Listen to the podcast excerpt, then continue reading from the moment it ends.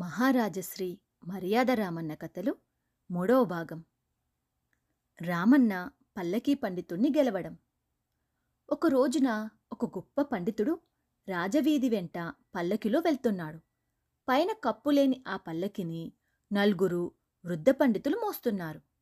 ఇరువైపులా ఉన్న రాజభటులు ఆ పల్లకీ పండితుణ్ణి గౌరవిస్తున్నారు.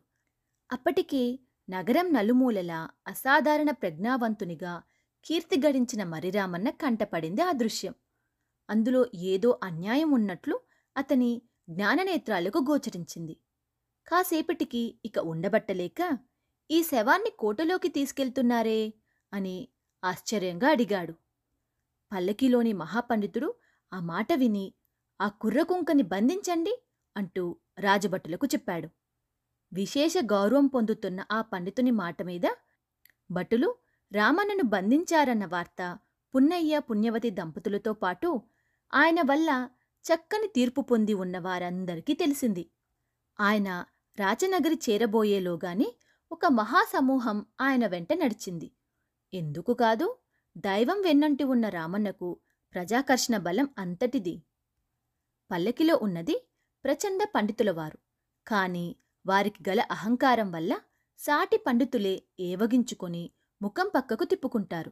పైగా తాను నడివయసులో ఉండి వృద్ధ పండితులన్న జాలి కనికరం కూడా లేకుండా వారి చేత పల్లకీ మోయించుకుంటున్నాడంటేనే అతని సంస్కారం ఏపాటిదో అందరికీ అర్థమవుతోంది. రాజనగరి చేరుతూనే ప్రచండ పండితుడు రామన్నపై రాజుగారైన గుణవర్మకు ఫిర్యాదు చేశాడు. తనని శవంతో పోల్చాడని. నిజమే అన్నాను అని ఒప్పుకుంటూ తనకెందుకు అలా అనిపించిందో సంజాయిషీ కూడా ఇచ్చాడు రామన్న. పల్లకీకి పైకప్పు లేదు గనుక పాడేవలే తోచిందని కూర్చుని ఉన్నందున అనంతశయనం అనుకున్నానని సాటి కులస్తులే మోస్తున్నందున శవం అని ద్రోపర్చుకున్నానని చెప్పాడు రామన్న.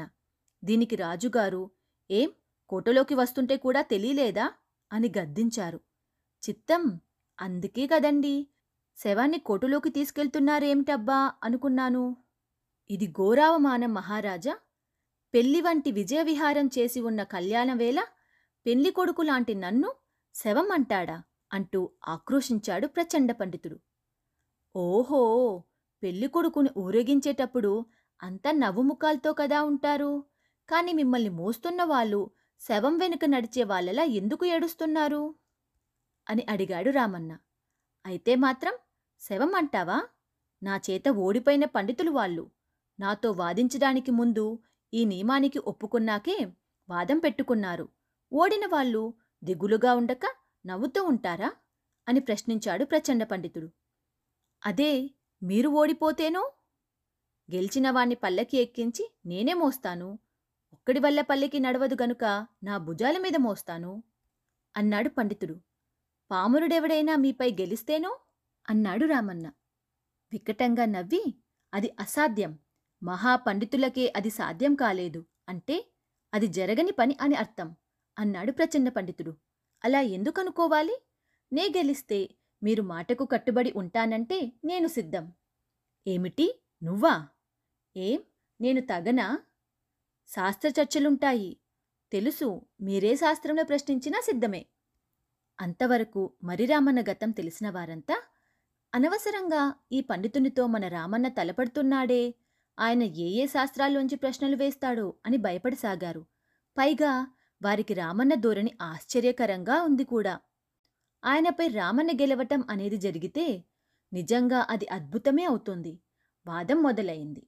ప్రచండ పండితుడు ఏ శాస్త్రంలో ప్రశ్నించినా అమ్మవారి కృపా విశేషం వల్ల టకీమని జవాబిచ్చేస్తున్నాడు మన రామన్న. పామర పండిత భేదం లేకుండా అందరికీ మహదాశ్చర్యంగా ఉంది. ఛందస్సు నిరుక్తం వ్యాకరణం వేద వేదాంగాలన్నీ అయిపోయాయి. అన్నిట రామన్నదే గెలుపు. ప్రచండ పండితుడికి ముచ్చెమట్టలు పోయసాగాయి. తానొక హీనజాతుణ్ణి భుజాల మీద మోయక తప్పదా? అనుకుంటూనే ప్రశ్నశాస్త్రం అందుకున్నాడు. సృష్టి మొత్తం మీద అతిపెద్ద విత్తనాల పాత్ర? భూమి. పుట్టి ప్రాణం ఉండి చలనం లేనిది? గ్రుడ్డు. ఈ రామన్న అన్ని బాగానే చెప్తున్నాడు కాని తగినంత సంస్కృత భాషా పరిజ్ఞానం లేనందున నేనే గొప్ప పండితుణ్ణి అంటూ తనని తానే పొగుడుకుంటూ వితండవాదానికి దిగిపోయాడు ప్రచండ పండితుడు. ఎట్టెట్టా? నాకు భాష రాదా? నీకే భాష వచ్చునా? ఎవరి భాష వాళ్ళకి గొప్ప? అయినా సరే పందెం అంటే పందెమే. కనుక నాయంత టోడికి భాష రాదని అనేసావు గనుక నీకో సమాంసమీనం ఇచ్చుకుంటాలే అన్నాడు రామన్న. అది వింటూనే ప్రచండ పండితుడు శివశివ అని వినరాని మాట విన్నట్టుగా చెవులు మూసుకున్నాడు. ఏమిరా నీ ఖండకావరం?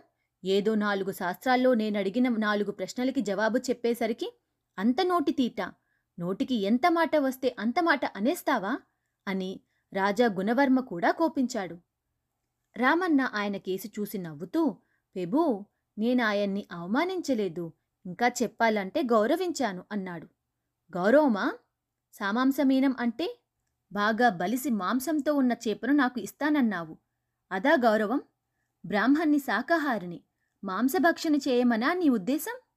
అబ్బే నా ఉద్దేశం అది కాదు పంతులుగారు అట్టా నీలగకండి నాకు బాసరాదన్నారు కదా అని మీ భాషలోనే చెప్పాను. మీకు చేపనో దాని మాంసాన్నో ఇస్తానని తెలుగులోనే కాదు సంస్కృతంలోనూ అనలేదు నేను.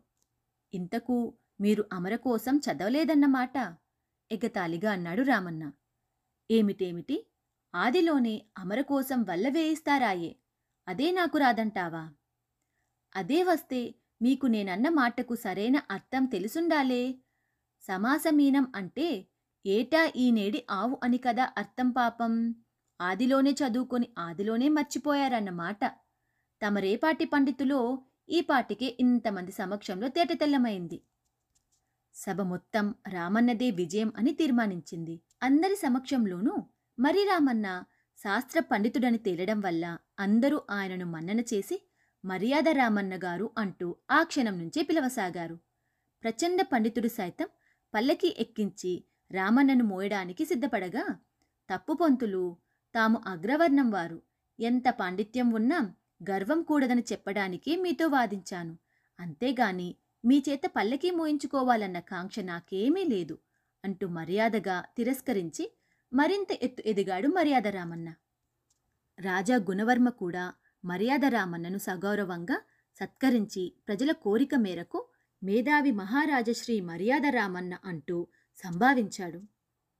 మిగిలిన కథ తరువాయి భాగంలో చూద్దాం.